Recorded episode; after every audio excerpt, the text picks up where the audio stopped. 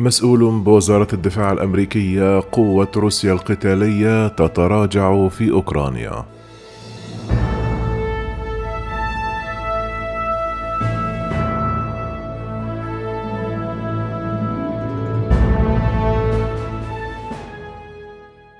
قال مسؤول دفاعي أمريكي كبير أن القوى القتالية الروسية في أوكرانيا تراجعت إلى ما دون 90% من مستوياتها قبل الحرب للمرة الأولى منذ بدء هجومها مما يشير إلى تكبدها خسائر فادحة في الأسلحة والأرواح وقدرت الولايات المتحدة أن روسيا حشدت أكثر من 150 ألف جندي حول أوكرانيا قبل الغزو في الرابع والعشرون من فبراير إلى جانب ما يكفي من الطائرات والمدفعية والدبابات وغيرها من الأسلحة الأخرى لهجومها الشامل.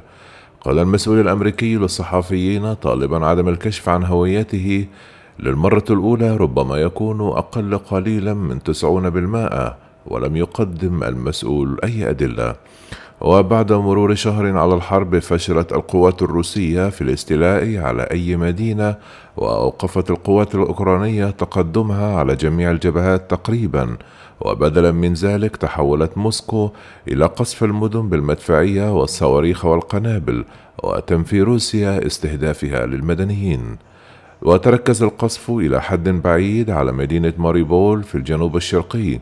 وقال المسؤول الأمريكي الكبير أن القوات البحرية الروسية كانت على الأرجح تطلق النيران على ماريبول من بحر أزوف خلال الساعات الأربع والعشرون الماضية. وأضاف المسؤول لم يكن هذا هو الحال أمس ولم تحدث روسيا أرقام الضحايا رسميا منذ أن أعلنت في الثاني من مارس أن 498 جنديا قتلوا وأصيب 1597 لكن هجومها يواجه منذ ذلك الحين مقاومة شديدة من الجيش الأوكراني وقوات الدفاع المتطوعة. قدر مستشار الأمن القومي بالبيت الأبيض جاك سوليفان يوم الثلاثاء عدد القتلى الروس بالآلاف لكنه امتنع عن تقديم رقم دقيق.